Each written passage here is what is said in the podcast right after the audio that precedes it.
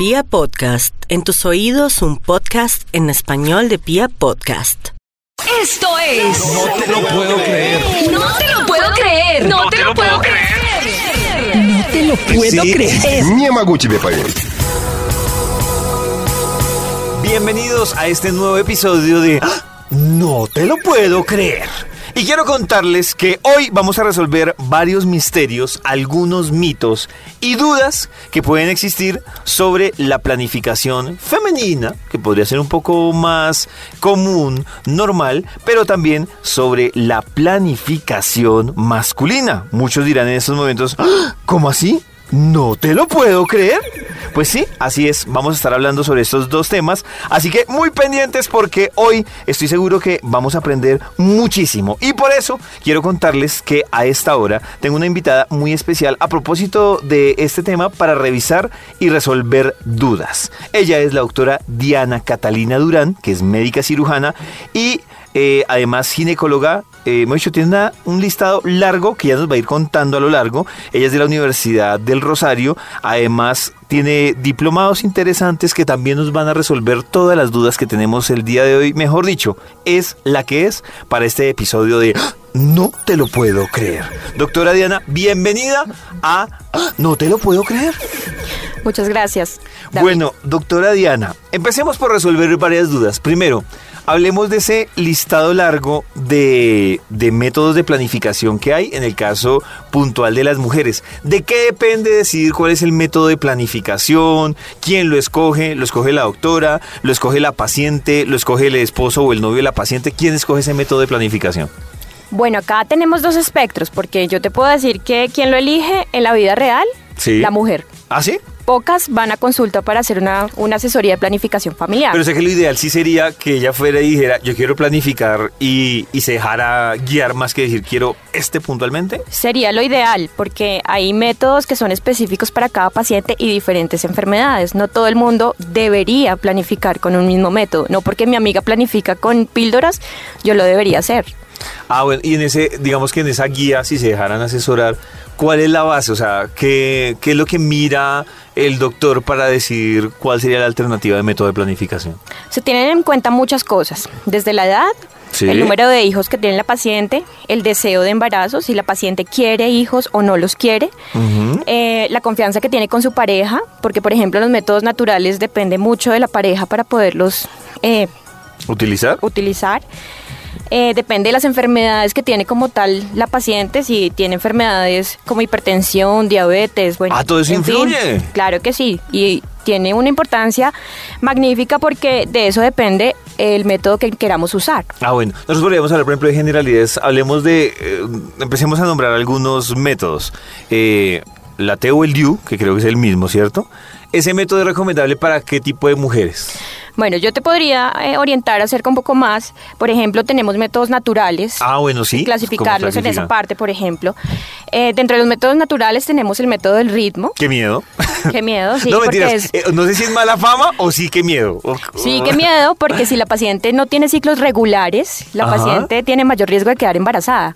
Entonces, obviamente no es el mejor método de planificación en pacientes que no son regulares y que no conocen su ciclo menstrual. Pero una pregunta, si una mujer digamos que es absurdamente puntual, por decirlo de alguna forma, igual el método sigue representando un riesgo, ¿no? Sí, claro. Hay que entender que ningún método de planificación es 100% seguro, excepto la abstinencia. Ah, La ya. abstinencia es, el único única. método que 100%, no vas a tener riesgo de embarazo. De resto, no conocemos ningún otro método que no sea eh, que no tenga riesgo de embarazo. Entonces, como te decía, los métodos naturales, si la paciente conoce específicamente su ciclo, puede llegar a ser un muy buen método de planificación. Eso lo utilizan, por ejemplo, pacientes que son eh, cristianas, muy religiosas, en los que se les prohíbe el uso de métodos anticonceptivos como Claro. píldoras, barrera o qué sé yo. Que son tomados en algunas religiones como abortivos, ¿no? Exactamente. Entonces es un método natural que es muy bueno siempre y cuando la paciente cumpla con los requisitos de que su ciclo menstrual es regular y que su pareja la apoya. Digamos que yo tengo, para entenderlo un poco, y que mucha gente le dice el y dice, no, no, ni, ni, ni me lo explique. Pero para- para entenderlo un poco, digamos que yo tengo mi pareja, ella tiene, es absurdamente puntual, tiene un ciclo así perfecto. ¿Cuál, ¿Cómo funciona esa dinámica? ¿Cuándo Entonces- podemos y cuándo no? Es un poco complejo, por eso es la asesoría de Sí, planificación claro. que tienes que tener con algún médico que sepa del tema. Ajá. Entonces, eh, primero la paciente tiene que tener un control de su ciclo menstrual por lo menos seis meses. Dentro de esos seis meses, tiene que cumplir con varios requisitos. Que el ciclo menstrual no dure menos de 25 días ni más de 35.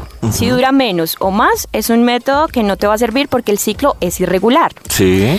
Durante seis meses tienes que coger cada mes y contar los días de cuánto es el, eh, el espacio que te llega el periodo para determinar los días que son fértiles o no. Sí. De acuerdo a eso, tú le tienes que sumar y restar varios días para poder determinar el ciclo fértil. Tomar el promedio del menor del menor ciclo, por ejemplo, si es un ciclo de 24 días, no te serviría. Si es un ciclo de 26, sí te serviría y le restarías a eso 18 días, ejemplo. Y si el ciclo es mayor de 35, tampoco te serviría, o sea que eh, si tienes un ciclo de 34 días, por ejemplo, le restas 11 días. De esos lo tienes que dividir Sí. y esos son los días fértiles. Es decir, te da como 15 días fértiles al mes. O sea que es mucho tiempo de abstinencia que tú tienes que tomar. Por eso es que se sugiere que se haga en pareja, bien hablado, y en pacientes muy puntuales. Bueno, ahí van ustedes mirando. Igual lo que dice la doctora Diana es verdad. Lo de este episodio de "Ah, no te lo puedo creer es más que, digamos que un pincelazo, porque sí se requiere una asesoría un poco más personalizada, porque cada persona es muy diferente en- específicamente en el tema de planificación. ¿Hay otro método que se considere natural? Claro, está el método de la temperatura basal. Es un método que consiste en que la mujer se mide su temperatura basal todos los días de su vida. eh, apenas se levanta, se lo coloca axilar o sublingual y calcula eh, la temperatura. Cuando nosotros estamos en edad fértil o en el momento fértil, la temperatura tiende a aumentar 0.5 grados centígrados en el cuerpo. Entonces, Ah, cuando no aumenta lo puedo creer. cuando aumenta la temperatura basal, son los días fértiles y ahí se recomienda que no puedes tener relaciones sexuales. Ah, cuando tiene esa temperatura. Cuando aumenta la Cuando temperatura. aumenta. Y cuando está por debajo, se supone que sería... Los días no fértiles y ahí podrías tener relaciones sexuales protegidos, entre comillas. Ay, se va enterando uno. ¿Hay otro método natural o ahí paramos con los métodos naturales? No, hay otro método natural que es el de Billings o eh, moco cervical. Ajá. Este método lo que ve es las características y la consistencia del moco cervical durante todo el ciclo. Sí. Durante el ciclo menstrual nosotros tenemos un periodo seco eh, en donde no vamos a tener moco cervical y a medida que aumenta eh, la concentración y la calidad del moco, es decir, que se hace más filante o, o más elástico, es donde tenemos mayor riesgo de quedar embarazados porque ahí es el moco fértil, en donde Ya. se puede quedar un embarazado con mayor frecuencia. Listo. ¿Hay otro? Y el sintotérmico, ¿Cuál que es? es? la combinación del test de Billings, que es la característica del moco cervical, Ah, y ya. la temperatura adicional. Ahí no entra el famosísimo coitus. El otro método es el coitus interruptus o el coito interrumpido. Ajá. Este es un método en el que el hombre tiene que tener el autocontrol de poder eh, dejar de penetrar y eyacular por fuera de la paciente. Pero ahí tengo yo una duda y vamos a resolverlo hoy el misterio. Dicen que tomas el líquido, no el semen, sino el líquido seminal eh, o el de la lubricación del hombre. Si es verdad que contiene también, puede contener espermatozoides o es mentira. Sí, claro. El líquido preseminal, que es el que se produce antes de la eyaculación, también puede tener concentraciones de espermatozoides.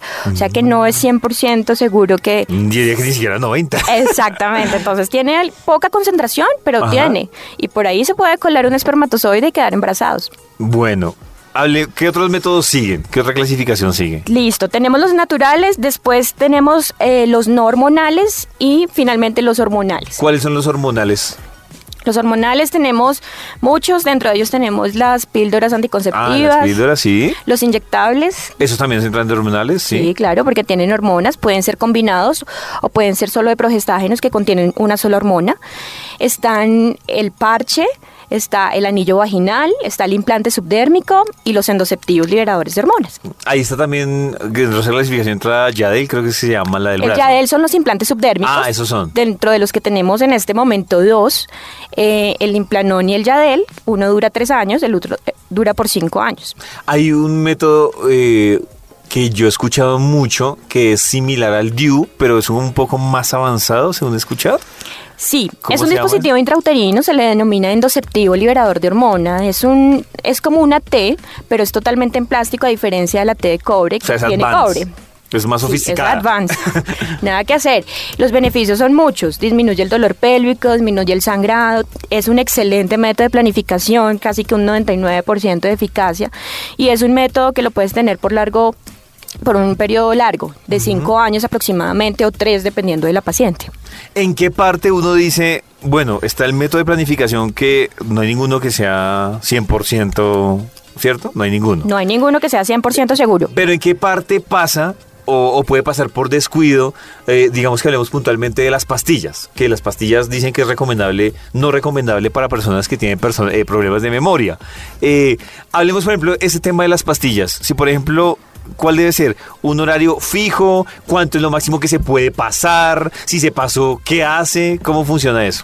Ok, hay diferentes tipos de pastillas. Ajá. Hay unas que tienen orales combinados u otras que tienen una sola hormona, que son las progestinas. Los orales combinados, que son los más frecuentes, que son los que toma prácticamente todo el mundo, eh, también hay de dos presentaciones. Unas que son de 21 días y otras que son de 28 días. Y eso depende de la paciente, de las características del examen físico y de las condiciones clínicas de la paciente. Entonces, si por ejemplo estamos tomando pastillas de 21 días, entonces la idea es que sea todas a la misma hora, sin olvido. Eh, y si se te olvida una, por ejemplo, te la tenías que tomar hoy a las 8 de la mañana y te acordaste a las 3 de la tarde, que es lo ideal, que te la tomes apenas te acuerdes. Sí. Si ya ha pasado un día, te tienes que tomar la del día que te olvidaste y la del día en que te acordaste. Pero la pregunta es, por ejemplo, en ese caso, ¿ya habría un riesgo más amplio de embarazo? Total, total. El riesgo está cuando superas el, el lapso de do- 12 horas. Ah, ya, ahí ¿Listo? empieza el riesgo. Ahí empieza el riesgo. O sea, ahí tú no te estás tomando bien tus anticonceptivos, entonces el riesgo de un embarazo aumenta. Si tú tienes tres olvidos o más durante el mes, uno cambia de método. Ese no es el método tuyo, se te está olvidando. Claro. No eres la indicada para ese método. Y dos, el riesgo de embarazo aumenta. Entonces, si se te olvidan más de tres pastillas, tienes que utilizar o abstinencia o u otro método, coito interrumpido o preservativo para evitar el embarazo. Listo, y si por ejemplo tú esos problemas de memoria en el mes y dijo, no, aquí no fue, o me fui a un paseo, se me olvidaron las pastillas, finalmente no me las tomé, ahí debería suspender y esperar que le llegue el periodo y volver a arrancar el ciclo, o cómo, cómo se organiza ahí después de ese desorden. Eso es un mito y un tabú que mm, es muy importante porque hoy en día lo que se recomienda es que el método se inicie cuando uno pueda. Y cuando uno pueda es cuando esté seguro que no está embarazado. Si tú en este momento sabes que no estás embarazada, puedes iniciar el método cuando tú quieras, ¿Ah, sí? cerciorándote de que no estás embarazada. Si tú Ah. tienes una duda, ahí sí tienes que esperar. Primero resolverla. O hacerte una prueba o esperar a que te llegue el periodo para poder iniciar el método. Ah, bueno. Doctora, hablemos de un tema de... ¡Ah! No te lo puedo creer. Y es cuando una mujer, empecemos por la mujer, ella dice, yo no quiero tener hijos. Y quiero un método un poco más radical. ¿Cuáles son esos métodos más radicales? El método más radical... eh, En el caso es- de las mujeres. En el caso de las mujeres es la ligadura de trompas. Que pueden ser por varios métodos. Uno que es por la paroscopia, en donde solo se hace una incisión en el ombligo y se corta una parte de la trompa. Sí. Eh, o dos, que puede ser la técnica abierta, en donde se abre el abdomen y se buscan las trompas, se cortan y se ligan. ¿Eso tiene un proceso reversible Tiene un proceso reversible dependiendo de la técnica quirúrgica que se que utilice. se haya utilizado? Sí, pero sí en general se puede hacer una recanalización tubárica, que es como se denomina eh, cuando se unen nuevamente las trompas. Pero habría un riesgo de que no funcione. Hay un riesgo de que no funcione. Listo. ¿Y hay alguna consideración cuando una mujer llega y dice, yo mm, quiero ra- o sea, ser radical en este tema, no quiero tener hijos? ¿Hay algunas consideraciones, preguntas? O sea, para los que nos están escuchando, que digan, yo quiero un método radical, ¿hay algunas preguntas que se debe hacer esa persona antes de tomar esa decisión, una mujer? Total, total, porque es que eh, uno verdaderamente si quieres o no tener hijos, porque uno a los 17 años, a los 19 años seguramente no querrá un hijo en este momento. Pero uno no sabe si más adelante tendrá una pareja que quiere también el hijo o generalmente a los 30 y pico a uno se antoja de un bebé y Claro. después qué hace. Entonces la idea es que tengas claro si quieres realmente o no tener un bebé porque ahorita tenemos métodos, por ejemplo, la T de cobre que dura por 10 años, entonces tú tienes una protección por 10 años y puedes darle chance de espera a esa decisión. Eh, y influye mucho que llegue una persona que sí ha tenido hijos y la que no tiene hijos ah, para tomar este tipo de procedimiento o esta opción. Por lo general, las que tienen hijos y no quieren más van al método definitivo que es la ligadura. Es muy frecuente. Eh, también últimamente se ha aumentado eh, las consultas de pacientes que no quieren tener hijos y que quieren tomar esta decisión. Ah, sí. Y se, se puede hacer sin problema. Se puede hacer sin O problema. sea, no hay ninguna traba legal o algo. No hay ninguna traba legal desde que seas mayor de 18 años. Ah, listo. Doc, eh, también puede pasar el tema que yo escucho a muchas mujeres que dicen es que este método de planificación eh, me subió de peso, me engordó, eh, me puso más irritable, me generó depresión.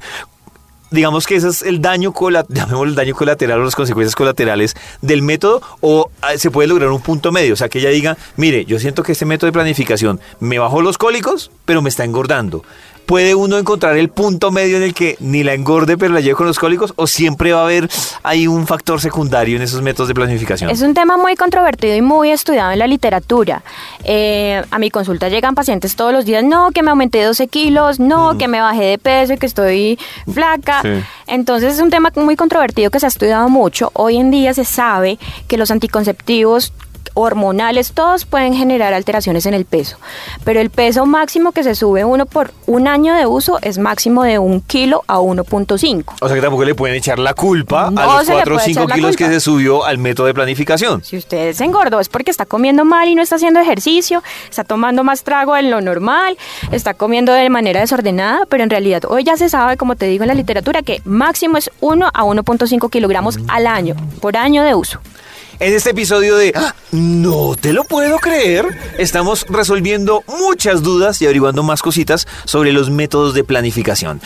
Doctora Diana, ya hablamos de los métodos de planificación femeninos que, digamos que en términos generales, aunque hemos aprendido varias cosas, cómo se clasifican, los riesgos, eh, en un momento la doctora Diana nos dirá si alguien, porque esto definitivamente es un tema que se vuelve demasiado personalizado y cada caso es diferente y aquí pues tan personalizado no podríamos hacerlo, pero ya les vamos a dar una opción con la doctora Diana. Hablemos de otro tema que no sé qué tan aceptado o qué tan normal ya resulta en la sociedad.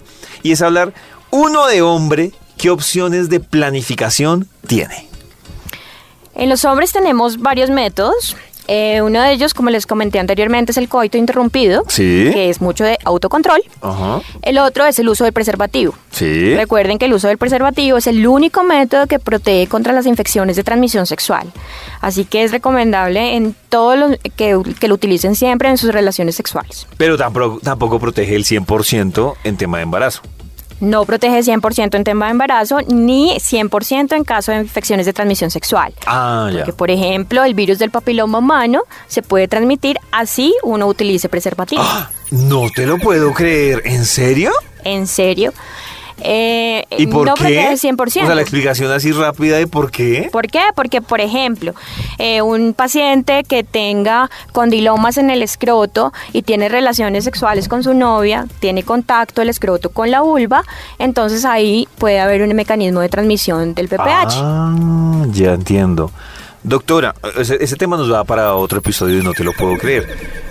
¿Qué otro método de planificación hay en los hombres aparte del preservativo y aparte del coitus interruptus? Y el método radical, la vasectomía, la que tiene mucho miedo los En hombres. el caso de los hombres sí nos toca extremos, ¿no? No hay tantas opciones. Yo, yo siento que en el tema de planificación pasa lo que pasaba hace unos años con la ropa de las mujeres. Uno entra a un almacén de ropa de mujeres, muchas opciones, cosas súper creativas, y el hombre era básico. Así pasan los métodos de planificación, ¿no? Claro que sí, porque es que hay una razón para eso, y es que los espermatozoides se están produciendo cada 84 días. Entonces, controlar un método que te...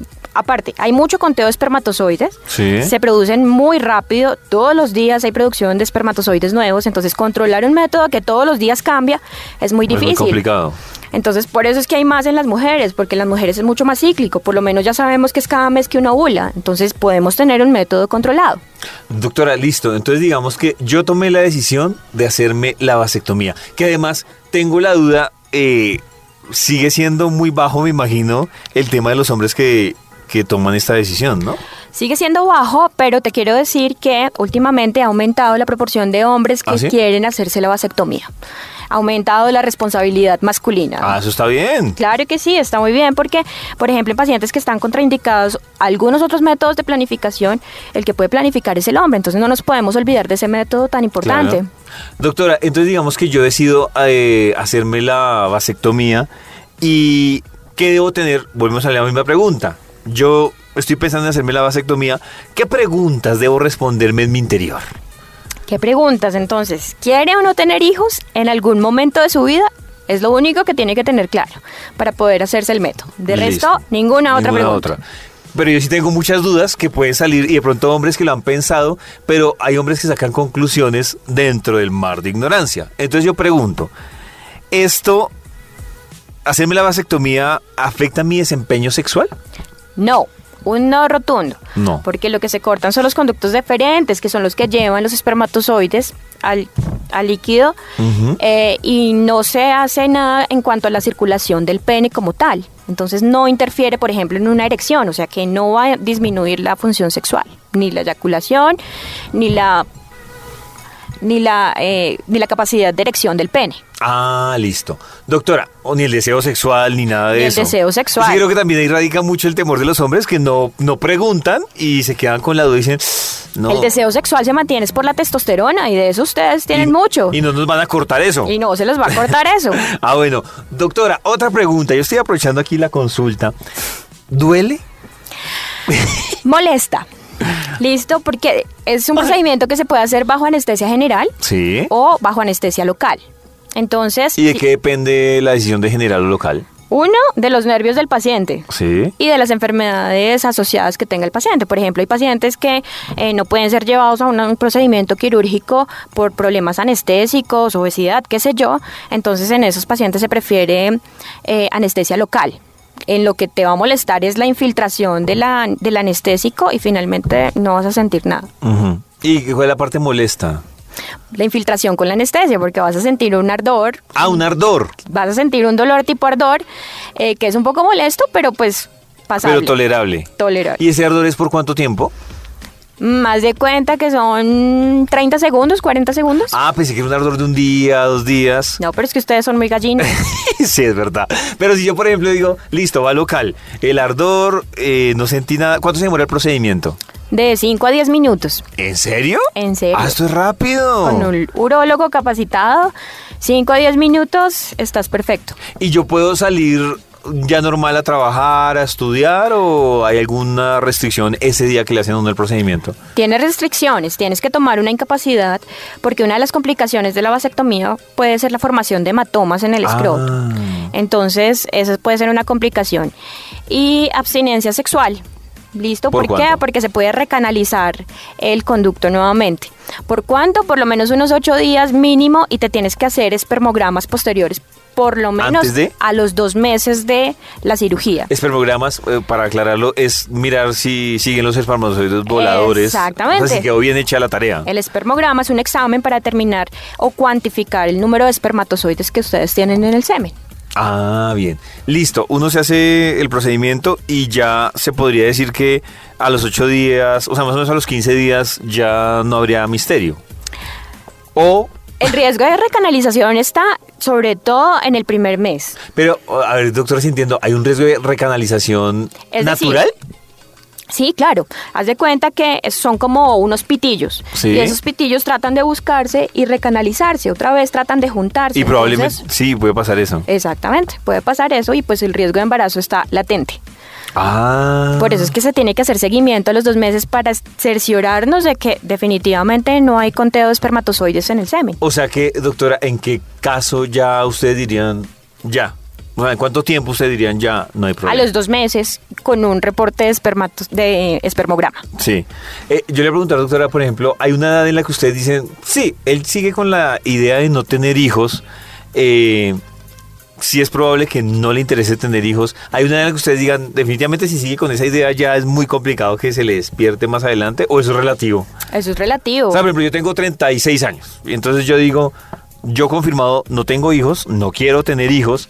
eh, me hago el procedimiento, sigue latente la posibilidad de que en un año o en dos años se me despierte el este o... Pues depende de cada persona. No, no te puedo decir si sí, después de los 35 se les despierte el Claro. deseo. Ah, no, decía eso porque en el caso de las mujeres tú hablabas que una mujer de pronto a los 18, 19 no quería, pero de pronto a los 25, 30 se le despertaba el, el- el- digamos que el, tema de tener hijos. Pues mira, lo que yo he visto es que la mayoría de hombres que se hacen la vasectomía, la mayoría ya tienen hijos.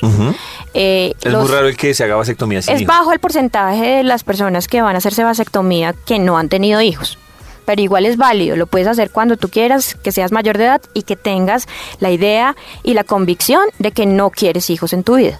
Doctora, si yo me hice la vasectomía y me picó al año, es decir, la pregunta es, ¿ese es un tema también que puede ser reversible?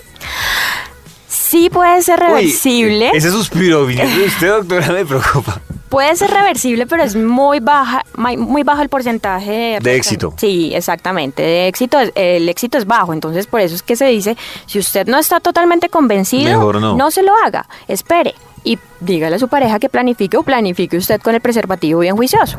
¿Es eh, costoso, tanto en el caso de mujeres como de hombres, intentar ese procedimiento reversible? Porque a veces sale más caro. Claro que sí, claro que ¿Sí? sí. ¿Muy? Mm, Muy puede oscilar entre un precio de 2 y 3 millones de pesos, incluso más. ¿Ah, sí? ¿Y de qué depende el valor? ¿Con quién se lo haga uno o...? Sí, del sitio, el especialista. Todo. pero la tasa de éxito es baja. Entonces, A pesar, independiente, o sea, el médico hace el procedimiento pero no asegura... no asegura que se vuelva a recanalizar. Ah, ya. Entonces, después están intentando es hacer de pronto una biopsia testicular para obtener un espermatozoide de ahí y poderlo, poder hacer una terapia de fertilidad. ¿Usted de su campo, doctora, que por ejemplo, el tema de la vasectomía sigue siendo tabú o ya está más aceptado? ¿O todavía nos falta? Todavía nos falta, nos ¿Por qué? ¿Por machismo o por qué? Por machismo, total.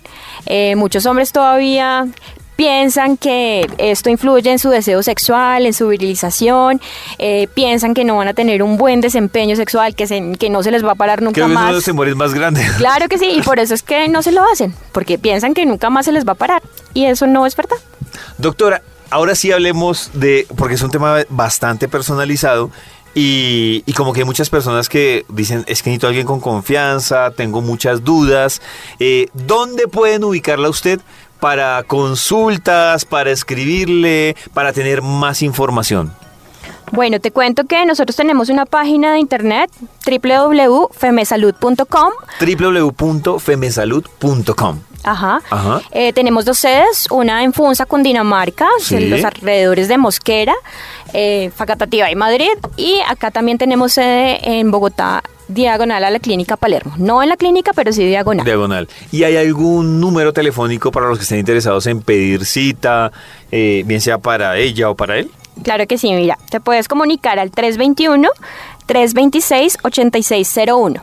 321 326 eh, och- 8601 es el número telefónico. Sí, así es. Listo, 321 326 8601. Ahí se pueden comunicar porque definitivamente cada caso, incluso en los hombres también me imagino que cada caso es, eh, es diferente. Cada caso es diferente. En los hombres, la valoración no la hace un ginecólogo, sino la hace un urólogo, que son los encargados de hacer el procedimiento de la vasectomía. Y con él, eh, teniendo en cuenta las características clínicas del paciente, el deseo del paciente, pueden eh, decir si la quieren local, general o con qué método de planificación quieren continuar.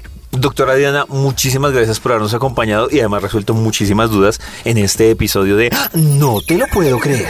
Ok, David, muchas gracias a ti por la invitación. Esto es No te lo puedo creer. No te lo puedo creer. No te lo puedo creer. No te lo puedo creer. Niemaguchi de país.